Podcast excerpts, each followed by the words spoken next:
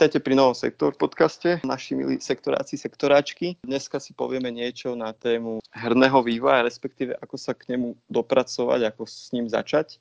Prizvali sme si na to hosti Táňu Tabačkovú, ktorá má na starosti Level Up a práce pre hemisféru a detto Snarkyho Daniela Radocha, ktorý 11 rokov robil ako art lead v Pixel Federation a teraz pracuje v hemisfére jeho taký core business tam je v podstate... Pracovávanie ost. Tak, super, díky moc. Ahojte. Čaute. Čau. Asi by som začal od nejakého začiatku, že nejaký, nejaký herný vývoj e, na Slovensku alebo herný vývoj na Slovensku, celý ten game, Slovak, slovenská scéna nejako podrobnejšie si to budeme určite robiť zrejme s Marušom Brojom alebo s niekým z SGDA, čo je Slovenská uh, herná asociácia. Ale teraz možno tak pre predstavu si o tom niečo povedať, povedať si nejaký váš názor na to, že či je na vzostupe a aké sú tieto trendy. Tak uh, na toto by som sa spýtal našich hostí, že ako to vnímal. Asi by som začal uh, s Nárkym, lebo ten v podstate 11 rokov v tom pracuje. No, ja to vnímam docela pozitívne, veľa, veľa malých, malých štúdií. Trošku možno je tam problém, že strašne veľa tých štúdií je samofinancovaných alebo hľadajú investora, ale rozhodne, rozhodne vidno trend, že už aj na Slovensku si uvedomili, že herný biznis má potenciál. Že ja to vidím pozitívne. Keď sa nemýlim, tak na Slovensku za 2019 to bolo 51 miliónov eur podľa štatistik od SGDAčka. Áno. Takže tak. A Tanička, ty to vidíš ako? No ja by som k tomu len doplnila to, že, že keď si to zoberieme len na tie slovenské podmienky, tak že, keď si pozrieš, pozrieš štatistiky, že naozaj to rastie, že, že čo sa týka revenue, tak keď si porovnáš rok 2016 a 2019, tak je to viac ako dvojnásobok. A keď sa bavíme o tých miliónoch eurách. Čo sa týka poč, počtu profesionálov, tak rok čo rok to je naozaj že vyššie číslo. Takže, takže že aj všetky štatistiky hovoria za to, že, že áno, že je to na zostupe a že rok čo rok to rastie. Tak tu by som ešte z tých štatistík doplnil, že v roku 2016 to bolo cca 436 ľudí, ktorí sa hlásili k hernému, do, herných, do herného vývoja. A v roku 2029 to už, sa už predpokladá, že to bude cez 900 ľudí, čiže len na Slovensku. Primárne je to nejakých 60% až západné Slovensko, 31 východné a ten stred bude musieť popracovať. Tam, sa, že vraj, tam je to že vraj 8% a spolu je to 55 nejakých aktívnych spoločností, čiže ja si myslím, že celkom zaujímavé čísla na Slovensku. Určite je to aj tým celkovým eh, prostredím, ktoré sa rozbieha, tie mikrotransakcie a všetko, určite tomu prispieva aj eh, z môjho pohľadu Fond na podporu umenia, ktorý začína v podstate v celkom investovať aj do, týchto, do tohto smeru, že, že už sa to berie ako kultúra tie hry, že už to není len nejaký výdedenec. Čiže asi, asi tak, a vy to vnímate asi podobne však, že toto vzdelávanie plus možno tieto nejaké financie aj od štátu to tu pomáhajú rozbiehať a vytvárajú nejaké nové projekty, nové konferencie. Určite, určite. Ono, hry sú doteraz vnímané ešte tak trošku pomedzi prsty, ale ono je to multimédium, jak uh, každé iné. V zahraničí je to, je to už trošku lepšie. Treba si pozrieť aj napríklad na Škandináviu, uh, na Polsko, ktoré je skvelý príklad, kde sa štát reálne podiela na, na dotovaní herného biznisu, ale dotovaní myslím v štýle investícií, nie nejaké nenávratné peniaze. Takže, takže určite týmto smerom sa dá ísť. Ono zaujímavé je si to porovnať aj smerom do zahraničia, kedy samozrejme kvôli koronavírusu napríklad filmový priemysel mal úpadok 10%, ale herný priemysel mal neuveriteľný rast, mal medziročný rast 10% na nejak 160 miliard dolárov podľa Newsu a Analytics, čo teda je rozhodne hry vedia aj vzdelávať a vedia mať aj iné úlohy. Treba to brať len, že tie hry sú len strieľačky. Hey, určite však aj my samotní sme písali o kopu hier, ktoré majú nejaký, uh, nejaký ten charakter vzdelávania. V podstate o to sa pokúsili aj chalani z Vývat Sloboda, ktorí sa tu snažili, alebo sa snažia, alebo stále na tom aj pracujú, ukázať to Československo za socialistickej republiky. Potom z Čiech tu máme ten atentát, kde sa vlastne vypovedá o, o tom nástupu druhej svetovej vojny v Čechách a určite milión ďalších vecí, ktoré ani nemôžeme tu všetky spomínať, takže určite toto súhlasím. A aký vplyv na tento celkový rast má, má vzdelávanie tých ľudí, alebo respektíve ako vzdelávanie vplýva na, na tento vývoj. Čo si o to myslíte, že ako to ide ruka v ruke, že máte pocit, že na Slovensku je to vzdelávanie dostatočné a, a, a venuje sa tu tomu nejaká pozornosť, aby aj ten herný, herný vývoj napredoval, alebo e, to tu nejak, nazvime to po česky, pokulháva? No tu by som povedal, že hemisféra sa toho chytila docela dobre a práve našim cieľom je to vzdelávať deti cez hry. Že tá hra je nejaká vstupná brána, lebo to deti baví, to, to ich láka a vytvárať hru je naozaj niečo iné ako hrať sa hru. A to som aj veľakrát eh, vysvetloval aj ľudí, ľuďom okolo seba, keď som pracoval v Pixel Federation, ktorí tvrdili, a však vy sa to len vráte, no, to, to je rozdiel, to je, to je myslieť si, ako, že pekár celý deň uh, pije chleba a nie, že ho pečie, takže ne, nefunguje to naozaj takto. No a, a to vytváranie hier je naozaj komplexný, komplexný, že, ktorý aký programátora, teda nejakú základnú ten game designer, e, treba tam e, grafického dizajnera, ilustrátora, takže je to naozaj veľa, veľa špecializácií, ktoré aj keby náhodou ten človek potom nerobil v hernom priemysle, tak tieto skilly, tieto zručnosti vie využiť hoci. Mhm. To sa si dostávame aj k tej univerzálnosti vzdelávania, že v podstate učiť sa ten herný game design neznamená v podstate zostať len tej sfére, že asi to človeka nejako neobmedzuje. Nemám pravdu, Tanička, že ako to vnímaš ty v rámci toho, tej výučby, ktorú hemisféra ponúka, ktorá sa momentálne špecializuje vyslovene len na vývoj hier? No, o, dnes to je naozaj, že, že vývoj hier, o, že ja by som ešte doplnila, že hemisféra sa to o, snaží poňať tak komplexne, že v podstate snažíme sa pokryť aj všetky tie vekové skupiny, že má to takú veľmi peknú nadväznosť, že zač- deti vedia od nás, u nás začať už od tých 7-8 rokov vlastne na krúžku Gamecraft. Vedia sa potom posunúť ďalej na level up a potom, ak, ak teda chcú pokračovať ďalej, tak je tu ešte napríklad letná škola. Ale čo sa týka tej univerzálnosti vzdelávania, tak Síce, síce áno, že, že špecializujú sa že, že na hernú grafiku napríklad, alebo na programovanie v hrách, alebo na game design v hrách, ale nie sú to, nie sú to v podstate skilly alebo skúsenosti, ktoré by nevedeli využiť inde. Čiže ak sa u nás naučí programovať, programátor programovať, tak neznamená, že, že v budúcnosti musí programovať len hry, že v podstate tá hra je ten prostriedok toho, ako on sa to vie efektívne eh, naučiť tak, aby ho to bavilo a, a vie to potom využiť aj v úplne iných sférach. Napríklad, eh, keď by som mala už zajsť trošku do takých detailov, eh, a keď som začala s tými programátormi, tak v engine, ktorom sa učia pracovať u nás, že je to síce engine zameraný na, na vývoj hier, konkrétne Unity, ale akože on je tak univerzálny, že, že vo svete sa používa v medicíne, v automobilovom priemysle a tak ďalej. Čiže akože pointa je, že, že naozaj, že o, ideme cez hry, ale, ale skilly, ktoré, ktoré sa naučia, tak o, tí ľudia vedia využiť o, veľmi univerzálne potom v budúcnosti aj v iných sférach. O, ak niekto, niekto bude chcieť programovať apky, o, tak tak akože môže, že, že nie je obmedzený potom len na tie hry.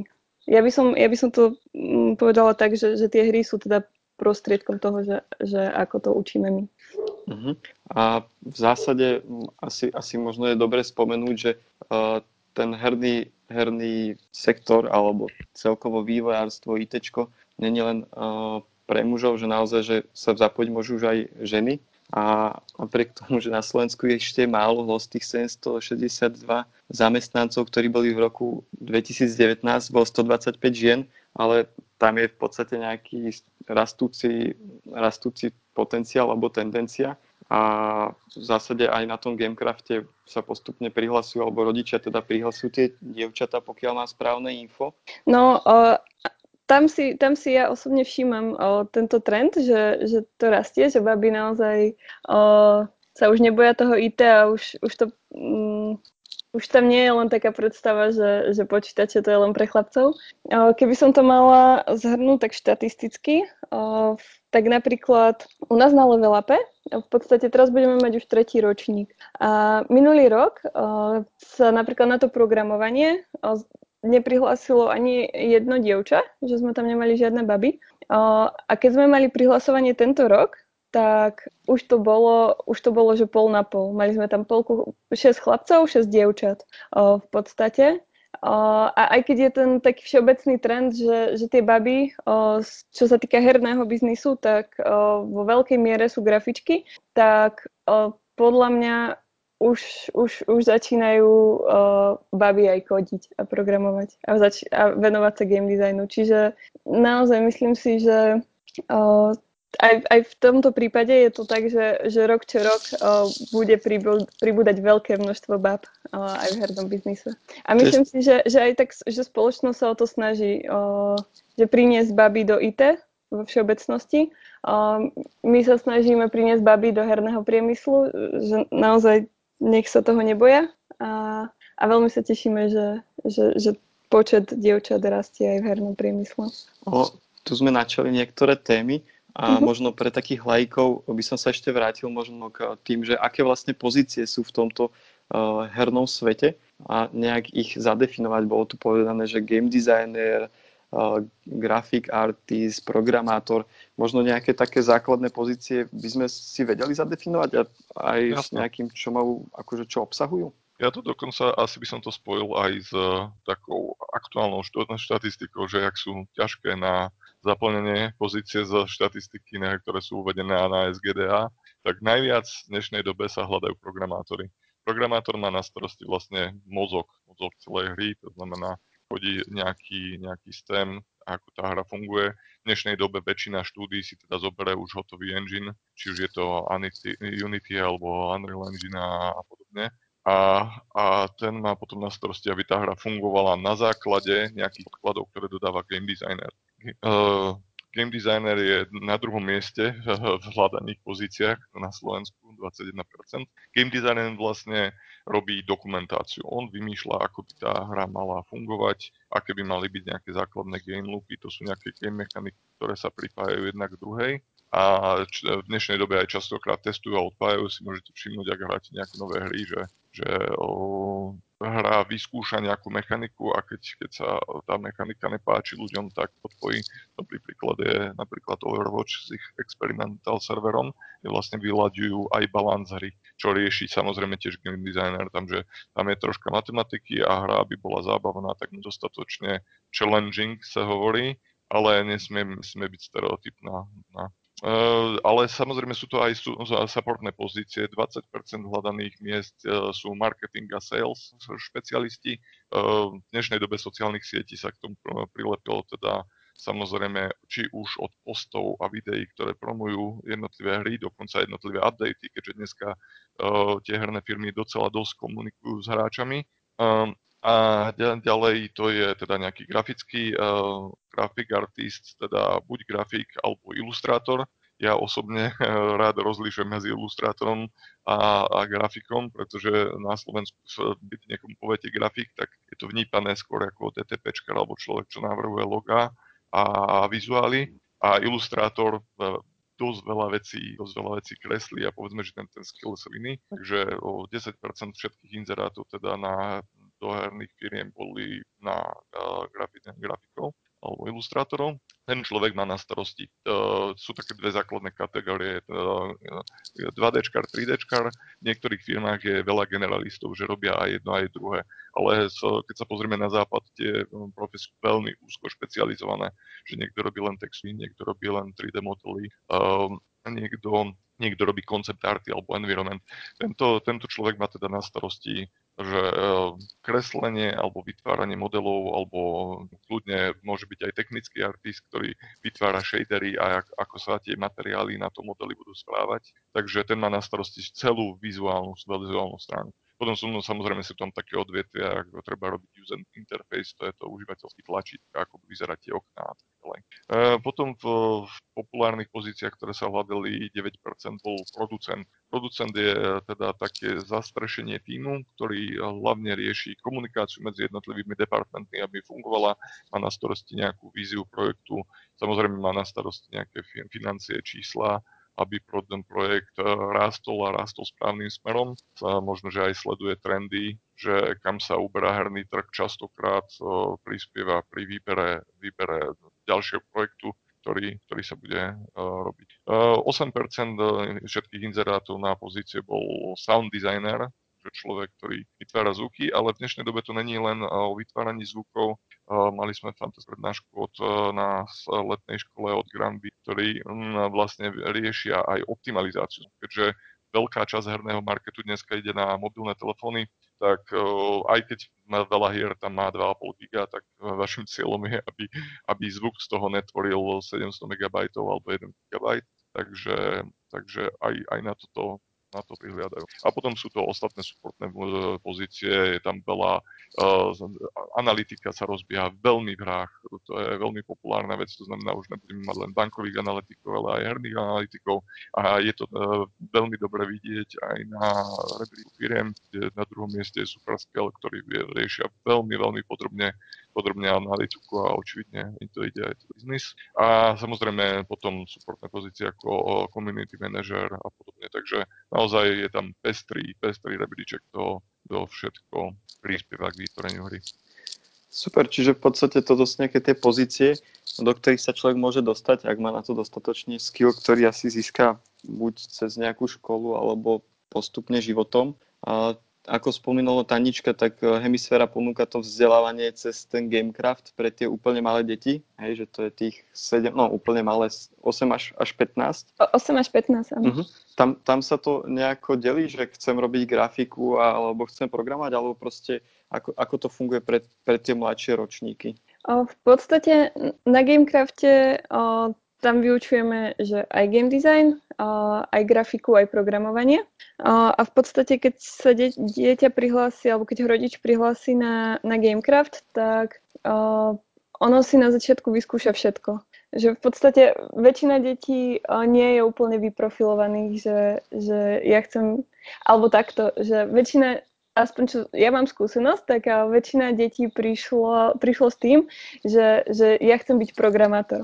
Ale tým, tým, že na začiatku si na Gamecrafte vyskúša všetko, že, že vyskúša si niečo z hernej grafiky, vyskúša si nadizajnovať hru, vytvoriť nejaké herné mechaniky a vyskúša si aj to kodenie a vyskúša si programovanie, tak až potom si vlastne samo zvolí tú cestu, že, že áno, že toto ma baví a týmto smerom by som chcel ísť. A vlastne tým, tým že, že každé dieťa sa vyprofiluje nejako inak, tak to, to, to dáva vlastne aj celkom dobrú možnosť o, tomu, že o, si vlastne deti potom na Gamecrafte môžu veľmi, veľmi dobre vytvoriť tým, že, že nájde si, dieťa si tam nájde kamoša, o, ktorý robí grafiku, o, ono programuje a nájdu si kamoša, ktorý, ktorého baví game design, tak o toto sa snažíme, že, že, by, že by deti na Gamecrafte aj spolupracovali a tvorili hry takto v týme.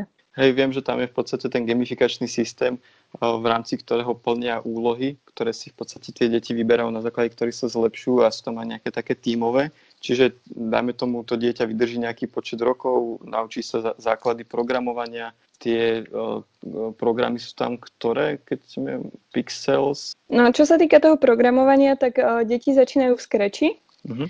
Uh, keď, keď si prejdú takým nejakým tým základným systémom úloh a ide im to, tak vedia sa posunúť do konstraktu a z konstraktu potom, potom prechádzajú už, už rovno na Unity, čo je mhm. už vlastne profesionálny engine. Čiže máme deti, ktoré, ktoré robia v Unity a, a potom, potom vlastne, čo sa týka to, tých grafických softov, tak o, tam, tam sú jednak 2D, o, v 2D programoch robia alebo 3D programoch, robia pixelovú grafiku v, takej aplikácii Piskel.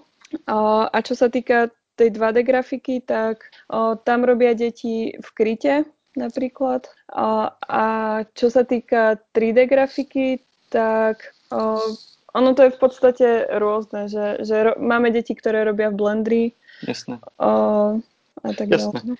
Či, čiže v podstate toto trvá od 8 do 15 rokov, kde sa naučia nejaké základy, potom môžu využiť napríklad, keď žijú v Bratislave, majú šťastie uh, Games, na ktorom spolupracuje zase Powerplay Manager, tam sa v podstate dostanú tí najlepší a, a, a môžu, alebo teda najlepší, ktorí sa tam prihlásia. A tiež sa vzdelávajú v hrách, vytvárajú hry. Prípadne sa dá využiť možno, že čo je teraz z tých vecí na trhu, uh, možno s level upom pokračovať. Nie, tam v podstate idú či už nejakí ľudia, ktorí majú skúsenosti, ľudia, ktorí nemajú skúsenosti. Čiže tam, tam to ako funguje pri tom level up, alebo už keď som starší, že už mám 15 a viac rokov, chcem sa možno začať venovať grafike, chcem sa venovať možno programovaniu alebo vyslovne, že tej tvorbe hier, tak tam to ako, ako, ako funguje v tom level upe. Tak Level Up je v podstate dvojročný vzdelávací program zameraný práve tiež na tvorbu hier.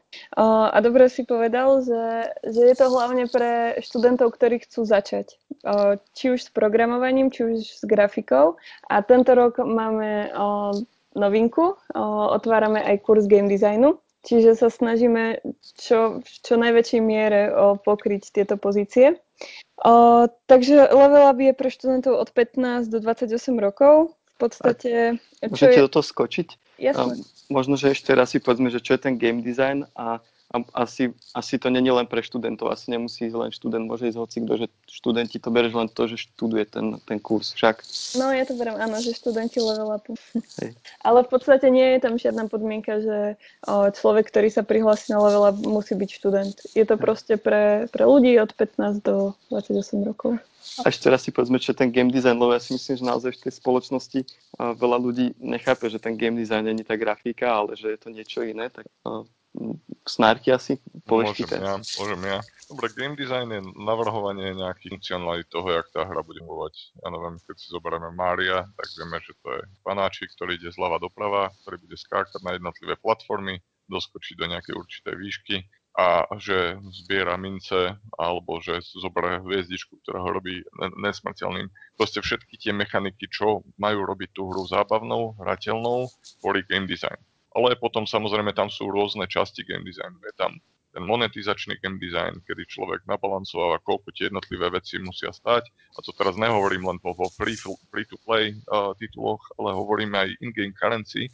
Napríklad, ak poznáte, kto pozná hru StarCraft, tak oni vlastne ten balans riešia niekoho tak, aby tá každá uh, jednotka mala správny damage a každá jednotka mala správne počty životov, aby to bolo zábavné a vyvážené a vyrovnané. Takže game designer vlastne tvorí všetky, všetky prvky hry, ktoré sa týkajú zábavy a hrateľnosti. Uh-huh. Čiže, čiže to, toto už je vlastne z ďalších tých, nazval by som to pilierov toho vzdelávania od level upu. Čiže je to dvojročný kurz, grafika, programovanie a game design uh-huh. od 15 do 28. Čiže hoci kto sa tam môže prihlásiť, kto má na to čas, zrejme nejaký čas to určite zaberá. No tak v podstate, mm, čo sa týka level upu, tak tie prvé tri mesiace, kedy vlastne sa aj ľudia, ktorí nemajú skúsenosti, o, že, že začínajú učiť, či už programovanie, grafiku alebo game design, tak musia tomu venovať minimálne dve hodiny dvakrát do týždňa. Že vlastne to je čas, kedy prebieha level up. Uh-huh. A čo sa týka potom tých ďalších mesiacov, o, tak tam už, o, keď tí ľudia majú nejaké skúsenosti alebo nejaký skill, o, ktoré nazbierali počas tejto prvej fázy, o, tak tam už skladáme týmy vlastne s grafikou, programátorov a game designerov a o, tam už robia potom na konkrétnych prototypoch hier. Čiže že tam už je väčšina tých hodín zameraných práve na takúto projektovú výučbu alebo prácu na projekte. A tam, tam sme mali hodiny, ktoré prebiehali cez víkend, že tieto týmy sa stretávali o, po 4 hodiny takto cez víkend a do toho mali ešte aj cez týždeň nejaké teoretickejšie hodiny, ktoré, ktoré ich posúvali ďalej, čo sa týka tých jednotlivých skillov.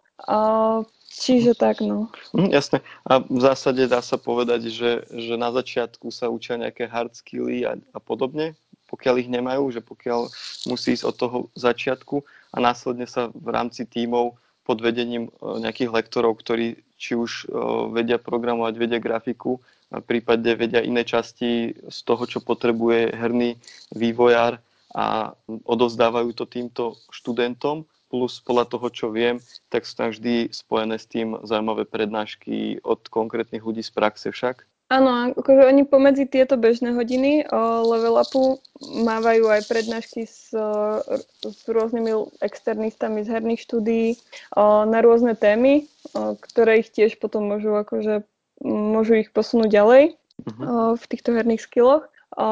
Mali napríklad prednášku o dôležitosti hudby hrách o, s grandbyťakmi, O, že nie sú to často témy, že len že programovanie, len grafika, len game design, uh-huh. ale sú to témy, ktoré nejakým spôsobom úzko súvisia s hrami a, a je veľmi dobré, keď tí študenti majú aj taký, takýto nejaký všeobecný rozhľad, čo sa, čo sa game developmentu týka.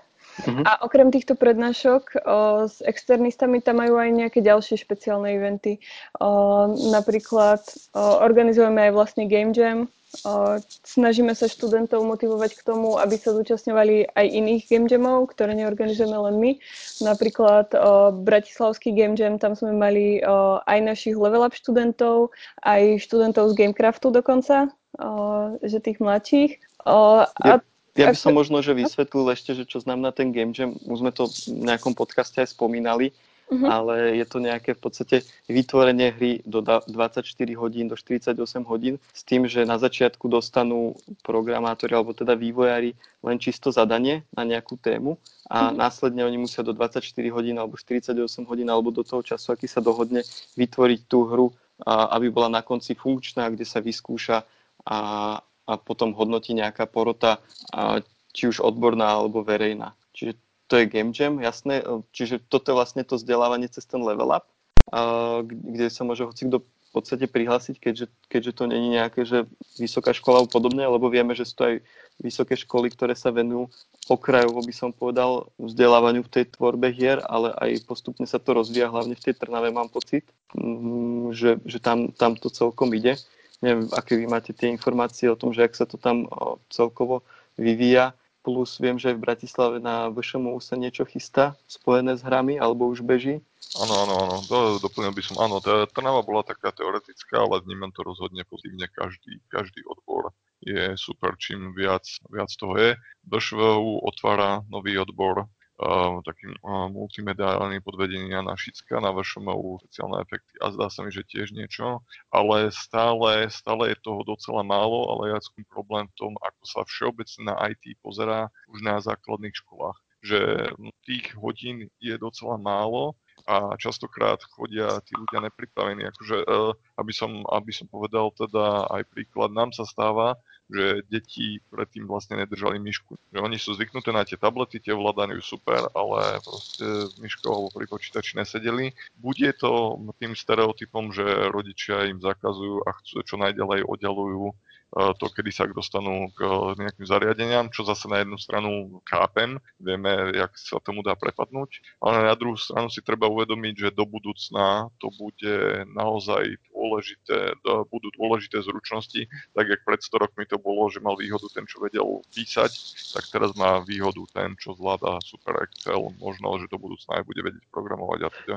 To, toto, toto úplne s tebou o, súhlasím, lebo v podstate v celom tom západnom svete to nazvime, o, sa v školách začína vyučovať pomaly programovanie ako matematika, lebo v podstate programovanie je aj o nejakej logike, čiže není to len o tom nejakom úplne zložitom, ale tie základy programovania sa tam učia v podstate všetci.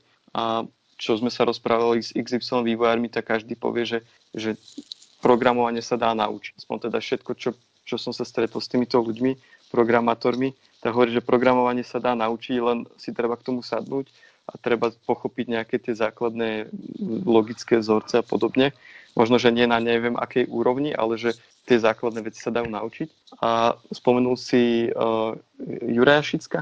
Uh, Jana Šicka. Sorry, sorry, Jana Šicka. Tak uh, áno, Jano Šicko je brat Šimona Šicka, ktorý, založil, alebo teda spolu založil uh, Pixel Federation. Pixel Federation, čiže, čiže evidentne to majú tie hry v rodine, že, že už to ťahajú takto. Dobre, myslím si, že nejaký taký základný pohľad na ten herný biznis na Slovensku a celkovo aj to vzdelávanie sme si dali, že, že v podstate tie deti majú možnosť teraz zrejme skôr cez tie súkromné kurzy na tých školách sa naučiť, možno cez nejaké videá a podobne, sa začať vzdelávať do toho programovania, dostávania sa.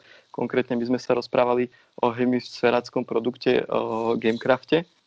Následne tam navezujú tie možnosti ísť či už na nejakú vysokú školu alebo podobne, prípadne ešte v rámci tej strednej školy si dať kurz level upu, čo bol ten dvojročný kurz, kde sa v podstate človek učí hard skilly a, a soft skilly a všetko vytvára nejaké projekty. Tam no som si pod... možno ešte, prepáč, uh-huh. že ti skáčem do reči, Nie, ale o, na level up napríklad nie je to len pre tých o, stredoškolákov, uh-huh. že ma, mali sme tam študentov, ktorí sú po vysokej škole, o, študentov, že ktorí pracujú, ale o, vedeli, že, že tá práca, ktorú robia, nie je to, čo ich baví a chceli naozaj začať robiť niečo, niečo čo by ich bavilo. Uh-huh. A, a či, čiže to chcem tým povedať, že nie je to len pre tých stredoškolákov, ale naozaj, že aj pre vysokoškolákov, aj pre, študent, aj pre ľudí, ktorí už sú po škole.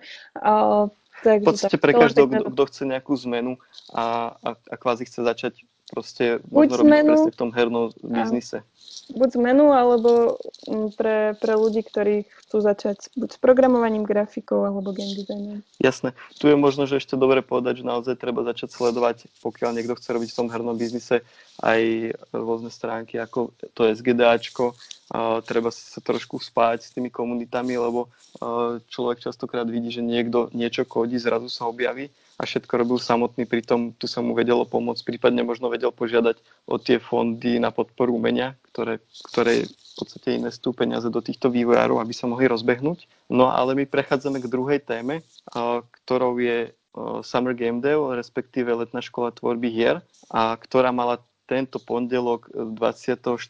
augusta v podstate záverečný ceremoniál a vy dvaja ste na tom v podstate pracovali, máte to na starosti, samozrejme v spolupráci alebo pod vedením aj uh, Jana Kožleja, ktorý je šéf hemisféry a predpokladám, že stále sa tam nejakým štýlom angažuje uh, Mišo Ferko. Mm, kto, kto sleduje možno, že náš kanál developerský alebo celkovo tú scénu, tak Miša Ferka pozná. Uh, v podstate on učí a on založil Summer Game Day v roku 2016. Uh, paradoxne ho založil s Marianom Ferkom, ktorý bol, bol šéf Caldronu, to určite každý pozná, slovenskú firmu Caldron, ktorá vyrobila naozaj hry a veľmi, veľmi dlho fungovala na trhu. A, a v podstate momentálne on je šéf aj SGDAčka, tak oni založili Summer Game Day, kde to malo byť v podstate nejaká podpora ľudí, ktorí chcú vytvárať hry, aby, aby ich začali. Pridal sa do toho Pixel Federation a logicky teraz do celej tejto do, cel, do celého tohto procesu to zapadalo hemisfér, ktorá prebrala tento projekt pod svoje krídla a v podstate ho už od 2019 organizuje čisto kvázi hemisféra však. Správne hovorím, Tanička? O, áno, minulý, minulý rok o, organizovala letnú školu hemisféra a tento rok taktiež. Uh-huh. Ale stále tam nejako... To... Hm, sorry, no? prepač, poď. Že už je to vlastne druhý rok, o, čo, mhm. čo je to pod zaštitou hemisféry. Čiže, čiže uh, Summer Game Day má už 5. rok a 2 roky z toho už má v podstate na starosti hemisféra. Uh, Mišo Ferko stále v tom aktívne spolupracuje, pokiaľ viem. A poďme si povedať teda, že čo je to tá, čo je to tá letná škola tvorby hier alebo Summer Game Day a prečo to dávalo hemisfére zmysel sa do tohto zapojiť? No tak uh, letná škola tvorby hier je vlastne tak veľmi intenzívnych 5 týždňov uh, počas leta. Je to vlastne, letná škola je určená pre študentov, ktorí už majú nejaké skúsenosti s game developmentom. Čiže majú, nejaké, majú za sebou nejaké svoje buď mini projekty, alebo či už na škole alebo vo voľnom čase sa učili kodiť, venovali sa grafike alebo nejakým spôsobom game designu. Čiže letná škola nie je pre úplných začiatočníkov, že vlastne robí sa tam výber na základe portfólií, motivácie a tak ďalej. Čiže to je čo, čo sa týka študentov. A prebieha letná škola už niekoľko rokov na Matfize v podstate. Sú to také veľmi kreatívne priestory, čo sa týka tej univerzity. No a čo je vlastne čo je takým hlavným cieľom a že, že prečo sa to deje, tak my týchto študentov skladáme do tímov. Vlastne tento rok sme mali, čo, čo sa týka všetkých ročníkov, tak zatiaľ najviac študentov a najviac tímov. Mali sme 25 študentov a 5 tímov. Uh-huh. Čo sa týka toho zloženia tých tímov, tak v podstate v každom týme sme mali úplne rovnaké zloženie, že dvaja programátori, dvaja, dvaja grafici alebo grafičky a, a jeden game designer. A čo sa týka takého celkového priebehu, tak vlastne títo študenti, keď, keď teda sa dostanú na letnú školu, tak dostanú, dostanú aj tému alebo zadanie na ten svoj projekt a, a taktiež kreatívne obmedzenie. A tento rok sme to spravili vlastne tak, že, že my sme vybrali 6 tém a 6 obmedzení. A keďže sme mali 5 tímov, tak každý, každý z tímov dal vlastne ban, že, že vybral, vybral jednu tému, ktorá, ktorá sa nepoužije a jedno kreatívne obmedzenie, ktoré sa nepoužije na letnej škole. A takto nám vyšlo, vyšlo vlastne téma a kreatívne obmedzenie, ktoré bude relevantné pre tento ročník. A tento rok témou bolo, že wrong place, wrong time a tým obmedzením bol, bol cooldown. Že teda uh-huh. študenti museli vo svojich projektoch použiť mechaniku cooldownu a teda museli sa držať témy, že wrong, wrong place, wrong time. Uh-huh. Tuto by som možno uh, spomenul nejaké veci, že, že je naozaj dôležité mať pripravené to portfólio, lebo uh, čo viem, tak kopec ľudí, ktorí v zásade mali záujem, si potom museli narýchlo zbuchávať to portfólio, keď sa o tom dozvedeli na poslednú chvíľu. Myslím si, že všeobecne pre, pre človeka, ktorý robí v game designe alebo podobne, je dobre mať nejaké to portfólio už niekde pripravené, možno, že niekde zavesené na tom webe, keď, keď si hľadá nejakú pozíciu v hernom štúdiu, lebo asi nie každý chce hneď vytvárať uh, svoje štúdio alebo mať nejakú partiu, z ktorou to je vytvoriť, tak je dobré, že vie, vie sa niečím odprezentovať, vie niečo ukázať. Čiže toto je také odporúčanie. Uh, tie výberové konania prebiehali kedy cece a viem, že aj my na sektore sme ich promovali, bolo to maj. No, to, to výberové konanie začalo už, už v maji, tak veľmi intenzívne prebiehalo v júni a v podstate potom sme ešte predlžili prihlasovanie pre grafikov a game designerov. Uh-huh. Lebo tak, tak ako sme sa bavili o tých štatistikách, tak presne to sedí aj na letnú školu, že, že úplne najviac sa prihlasilo programátorov, potom, potom na takom druhom mieste boli grafici a najmenej bolo tých game designerov. A, a čo sa týka tých game designerov, tak o, tam je to dokonca tak, že veľa z tých študentov, ktorí, ktorí boli na letnej škole game designermi, tak o, začali s inou rolou. Mali sme tam mhm. napríklad dvoch, dvoch programátorov, ktorí sa vyprofilovali na game designerov a tak toto často býva aj v praxi, že, že o, vlastne ľudia sa na tých game designerov vyprofilujú z, ne, z nejakej inej profesie, či už uh-huh. z programátora alebo, alebo z grafika uh-huh. napríklad. O, no takže, takže to výberové konanie, áno, sme ukončili potom v júli.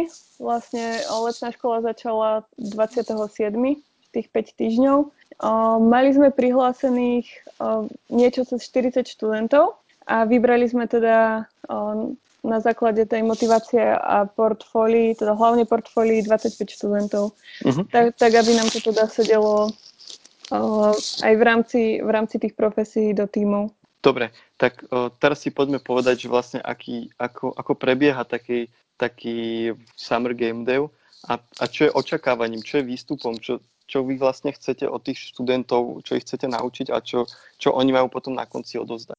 No, o, v podstate tým, že o, oni už majú nejaké skúsenosti a už robili na nejakých svojich mini projektoch, tak o, to je, my ich chceme vlastne, chceme ich posunúť ďalej, že na ďalšiu, na nejakú ďalšiu úroveň.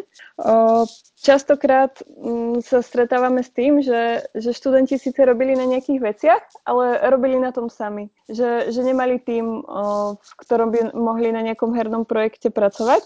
A toto je vlastne jedna z vecí, ktoré my im chceme dať.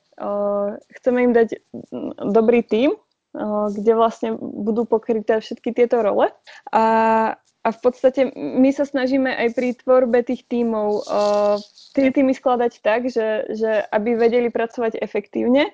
A, a v podstate my predtým ešte ako začala letná škola, tak uh, sme študentom poslali, oni mus, si museli vypracovať aj psychotesty a v podstate na základe týchto testov my sme, ich, my sme skladali tieto týmy a musím povedať, že, že tento rok sa to podľa mňa veľmi podarilo, lebo všetkých 5 týmov bolo funkčných, uh, že v podstate neboli tam nejaké zásadné problémy a fungovali, všetkých 5 tímov fungovalo veľmi pekne. Čiže toto je jedna z vecí, že, že ktoré my chceme študentom dať, že je tým, ktorom vedia 5 týždňov pracovať o, veľmi intenzívne na tom, aby teda o, vytvorili nejaký funkčný prototyp hry. A čo je takou našou víziou alebo cieľom je to, aby sme tých jednak, aby títo študenti robili naozaj to, čo ich baví a aby sa v tom vedeli zlepšiť.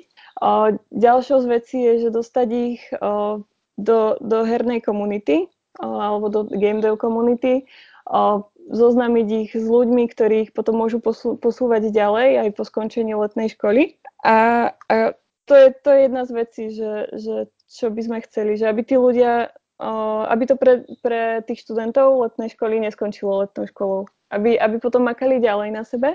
A vôbec by napríklad nevadilo, keby, keby aj projekt na ktorom robili počas letnej školy, že ak by na ňom nepokračovali, ale ak by pokračovali ako tým a, a venovali sa game devu ďalej, tak už to je podľa mňa jeden veľký úspech.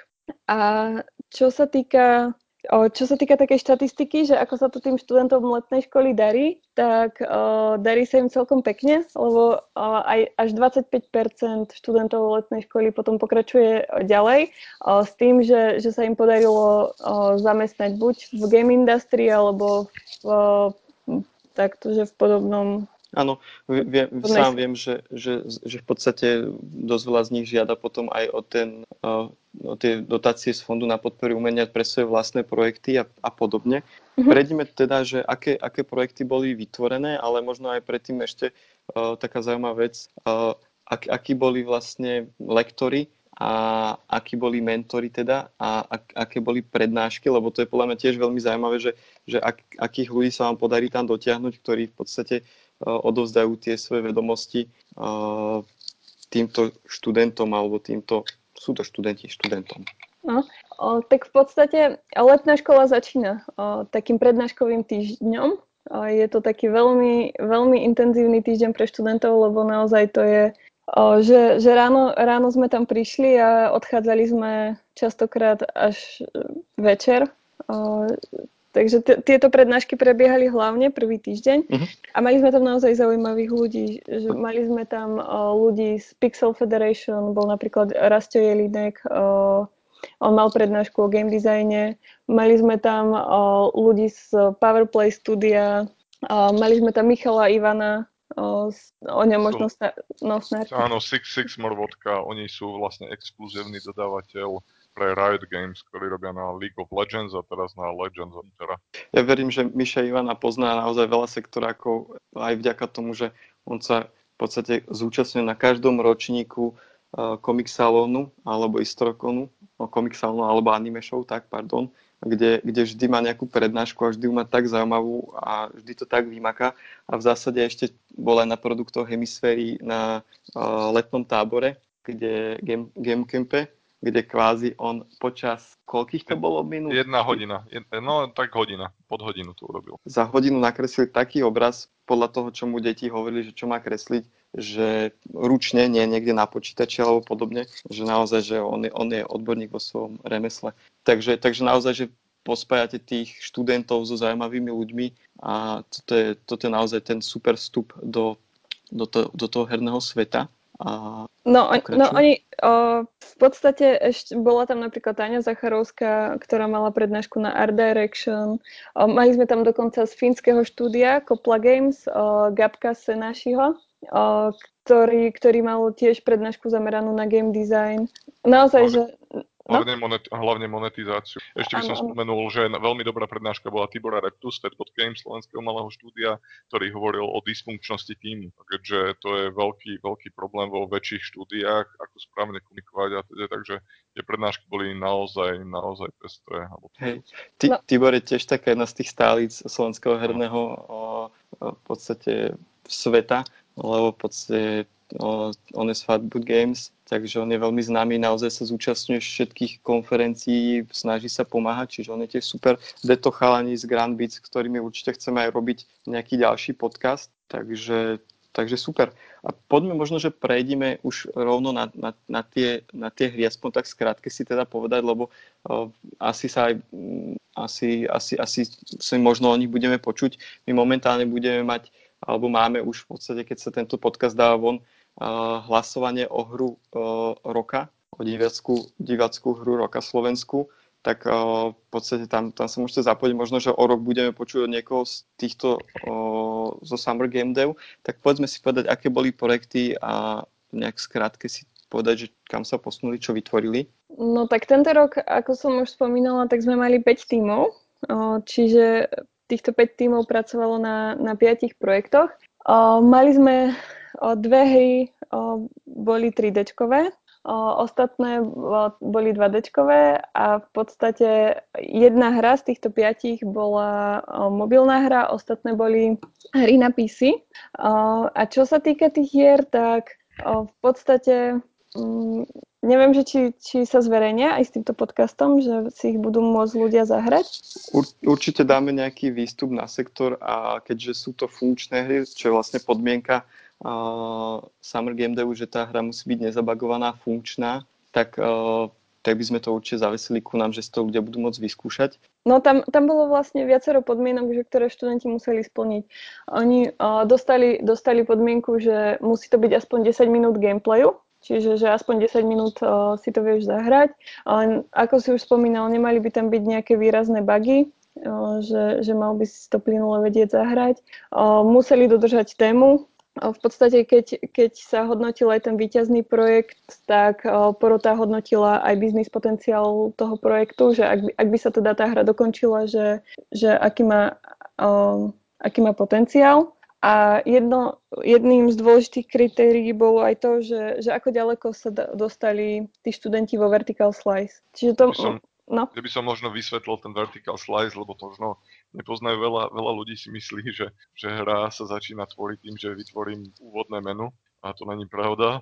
A vertical slice je o, vlastne prierez, kedy urobíme vlastne kúsok grafiky, kúsok kódu alebo základné dve mechaniky, ktoré sú nosné pre o, nejakých pár zvukov, aby to bolo celkovo zabalené. A ako som začal teda, že veľa ľudí si myslí, že hra sa začína menu, to bolo aj úlohou lektorov, aby trošku usmerňovali, eh, keďže uh, usmerňovali vývoj, keďže tam boli lektory on spot a radili, radili ľuďom, ktorí síce už majú nejaké projekty zase, presne také. Uh-huh. Ale, ale asi nemajú projekty, že za 5 týždňov musia spraviť hotovú hru v týme, ktorý v podstate nepoznajú, lebo tie týmy boli poskladané nie na základe toho, že prišli piati kamaráti, ktorí hru, ale boli poskladaní nejakí šikovní ľudia dohromady a vytvorili tým. Správne? Správne. Uh-huh. Super. A úplne väčšina tých študentov sa predtým nepoznala. Že mali sme tam pár takých, že, že ktorí, ktorí akože sa registrovali, vedeli o sebe, ale áno, väčšinou sú to ľudia, že ktorí predtým sa nepoznali vôbec.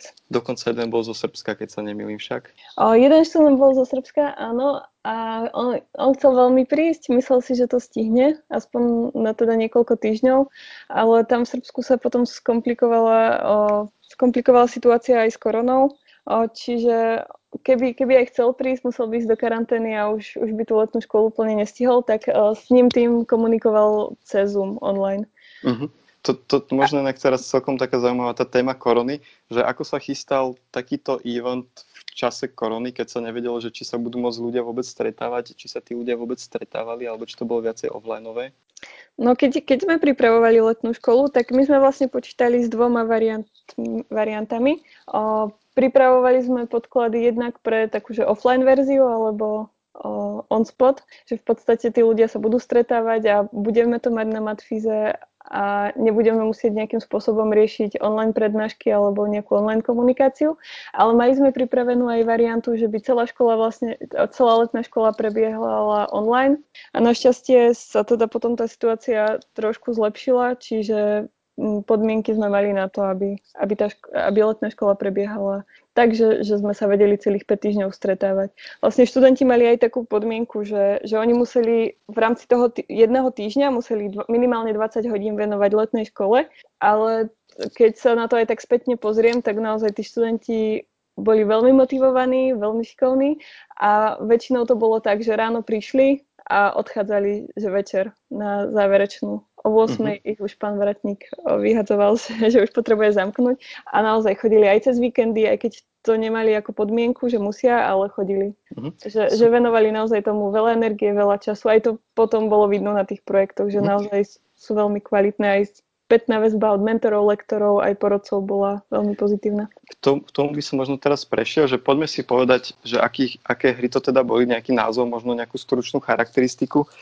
kto bude chcieť si už potom u nás alebo na sektore dohľadá dané mm-hmm. hry vyskúša a povedať si, že ako prebiehalo potom vyhodnocovanie, kto vyhodnocoval a, a podobne. Začneme teda názvami tých hier a nejakou stručnou charakteristikou každej z nich. Tak možno začneme tou mobilnou hrou. O, vlastne tá, tá, tá sa nazýva Yarnboin and Sneezy. O, je to vlastne jediná mobilná hra, ktorá vznikla tento rok na letnej škole. O, je, to, je to vlastne taký 2D platformer o, s veľmi zaujímavou mechanikou. O, v podstate hlavnou postavou, o, alebo taký príbeh za touto hrou je to, že sú tam dve postavy. O, je tam klubko a je tam o, dráčik, to je vlastne ten Sneezy. A aj tá ich hra o, začína vlastne takým krátkým videom, že kde ten drak si kýchne a to, tomu klubku sa zapálí vlastne o, chvostík. A to je vlastne aj tá mechanika v tej hre, že, že ty musíš skákať a, a pohybovať sa čo najrychlejšie, aby si utiekol pred tým ohňom. Keď vlastne, keby si zastal, tak ten oheň ťa dobehne a, a vlastne si prehral, že zhoríš. Čiže vlastne to je tá, tá mechanika cooldownu, že, že ti vlastne horí ten chvostík. Uh, neviem, či Snarky chceš ešte niečo dodať? Uh, ja by som len dodal, že je to 2D platformovka z, uh-huh. za mňa s najkrajšou, najkrajšou grafikou, ktorú sme tam mali. Uh, mne osobne tie pozadia prip- pripomínali uh, Ori uh, Blind Forest, takže ano, rozhodne, oni, rozhodne... Oni aj vraveli, že si presne zobrali inšpiráciu z tejto hry, že sa inšpirovali Ori. Takže veľmi dobrá vec a tým, že je to hrateľné na telefónoch, tak si niekde bude zavesené aplikačné mm-hmm. zahrať. Ja môžem povedať niečo o tej, o nejakých ďalších. Mm-hmm. Uh, jedna z hier bola Rudy and Wrong Forest, ktorá bola tiež platformovka. Uh, to bolo o vlastne hm, postavičke, ktorá lieči zvieratka v lese takým zaujímavým som, že na nich hádže také rôzne poušny podľa, podľa choroby, akú majú. Tam mali na výber 3 vlastne musí si prejsť tým, tým levelom, kde ho naháňajú diviaky a podobne a, a hádžete tie po, po jednotlivostavičkách. Takže mm-hmm. bolo to docela také na skill, na uhýbanie a to je docela rýchle. Zaujímavé v takej, takej komiksovej grafike, ale však toho už hráči, hráči uvidia, ako to teda budeme zahrať. Mm-hmm. Potom ďalšou hrou bolo... Ďalšia hra bola o, napríklad Chronobender. O, to, to bola vlastne jedna z tých 3D hier, s 3D grafikou a to bol v podstate taký escape room. Uh, tiež s veľmi zaujímavou mechanikou, že, že sa hráč vie dostať aj do minulosti. Že vlastne tým, tým že, že vie prechádzať medzi minulosťou a prítomnosťou, tak uh, rieši sériu úloh a musí sa vlastne dostať uh, z laboratória. Čiže je to vlastne taký escape room. Uh, taký escape room spojený s uh, puzzle. Ja, ja by som do teda mechaniky porovnal možno z nejak, ak dohral uh, Room, mobilné hry, mm-hmm. niečo na ne. Môžeme no, po, ďalší?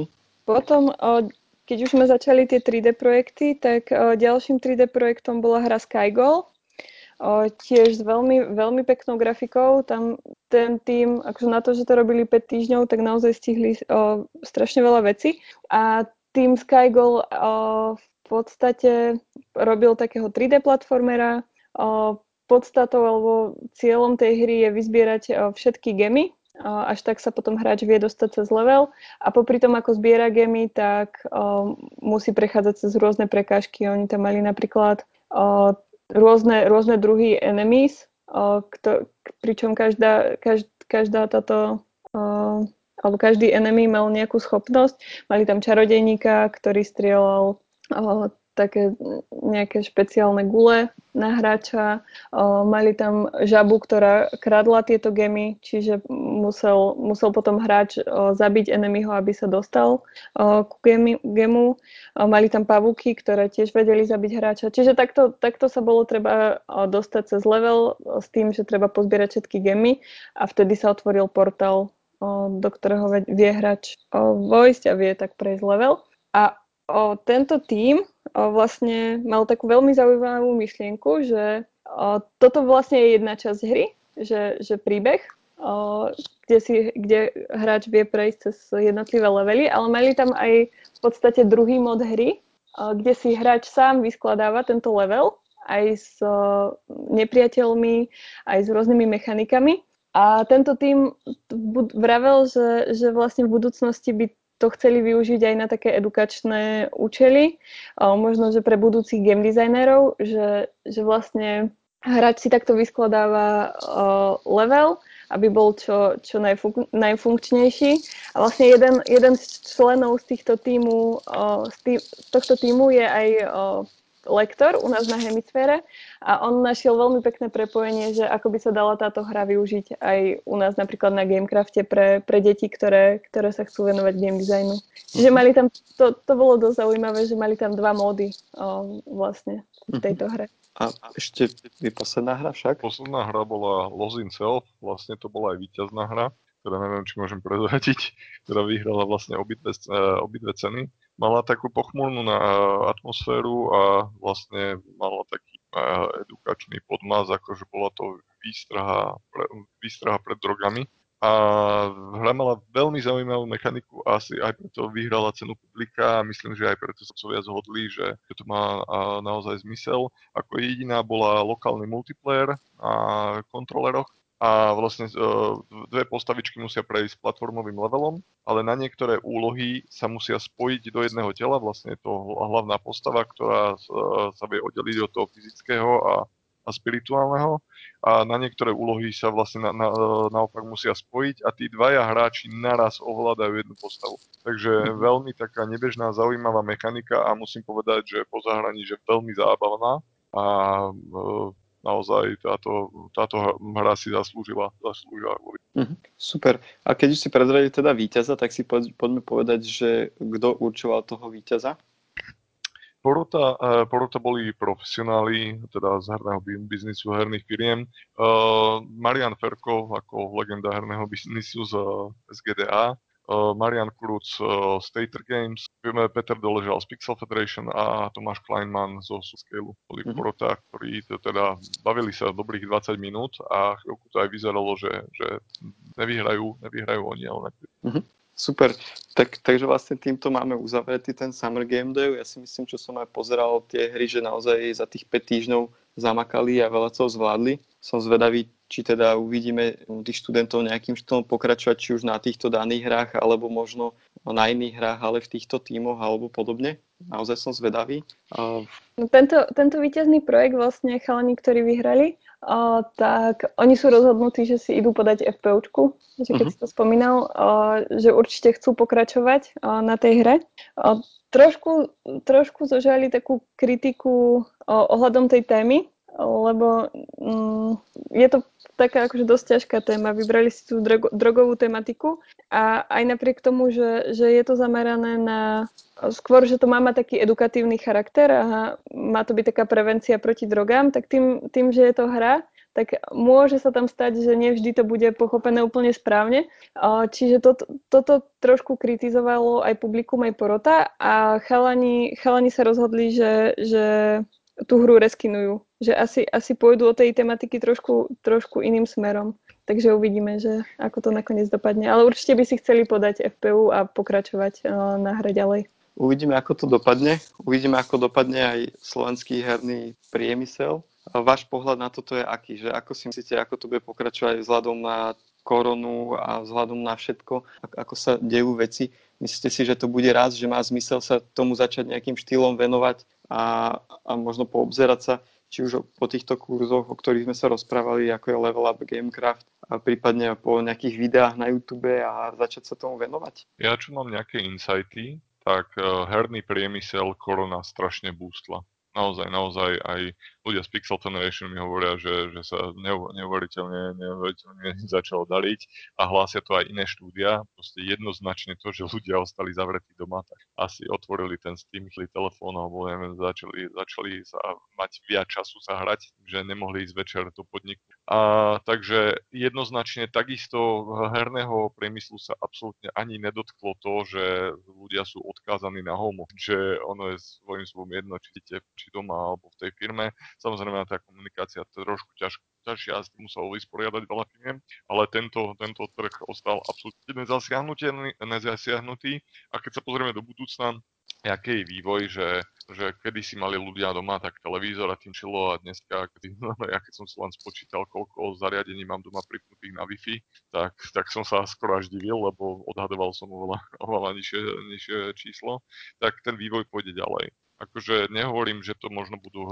hry presne tak, jak ich teraz poznáme, ale tá technológia bude a to, čo na čo my ťaháme, je to, aby zvládali vyloviť. Ja, ja si myslím asi to, že ten herný biznis aj to vzdelávanie v tej hernej sfére bude určite napredovať aj vďaka spoločnosťam ako je hemisféra, aj vďaka jednotlivcom, ktorí za jednotlivé štúdia sa snažia tu ten biznis rozvíjať, či už vytvárať konferencie, odozdávať to svoje know-how a všetko možné, čo sa, čo sa len dá. Čiže toto je veľká vďaka a v podstate dosť tu pomáha aj SGDAčko, Čiže pripomeniem možno, čo sme sa rozprávali, pokiaľ chcete začať s herným biznisom, je tu možnosť, pokiaľ máte deti alebo ste mladší, zapojiť sa do Gamecraftu, ktorý je od 8 do 15. Ak ste starší, tak máte tu možnosť level upu od 15 do 28.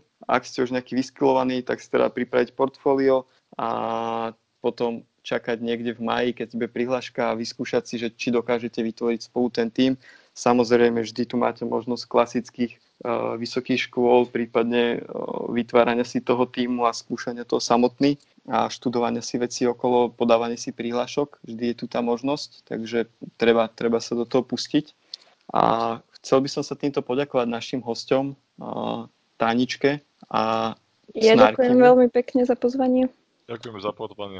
Ďakujem veľmi pekne aj my. A chcem vám pripomenúť teda, že na našom webe budú všetky tieto hry, ktoré si budete môcť vyskúšať, ktoré sme spomínali z letnej školy tvorby hier. Na hemisfére si zase môžete všetko pozrieť, hemisféra si môžete zase všetko pozrieť k tomu vzdelávaniu, plus určite dávam do pozornosti divackú uh, cenu o slovenskú hru, hru roka 2019, uh, ktorú uh, organizujeme v spolupráci so Slovak Game Developers Association, čiže SGDAčkom kde môžete zahlasovať o najlepšiu slovenskú hru z roku 2019. Takže, takže ďakujeme a určite sa môžete tešiť potom na ďalší podcast, ktorý my už vieme, aké budú cca témy. Chceme to naozaj robiť pravidelne už školského roku a tak nás začnite odoberať na YouTube, na Spotify, na iTunes, proste všade možne, kde je. Vyjadrite sa pod, pod, do, do komentárov a budeme radi, keď nám zostanete verní, prípadne nám navrhnete témy alebo dáte vaše osobné skúsenosti. Ďakujeme. Tak už nám len ostáva klasické. Čaute. Čaute.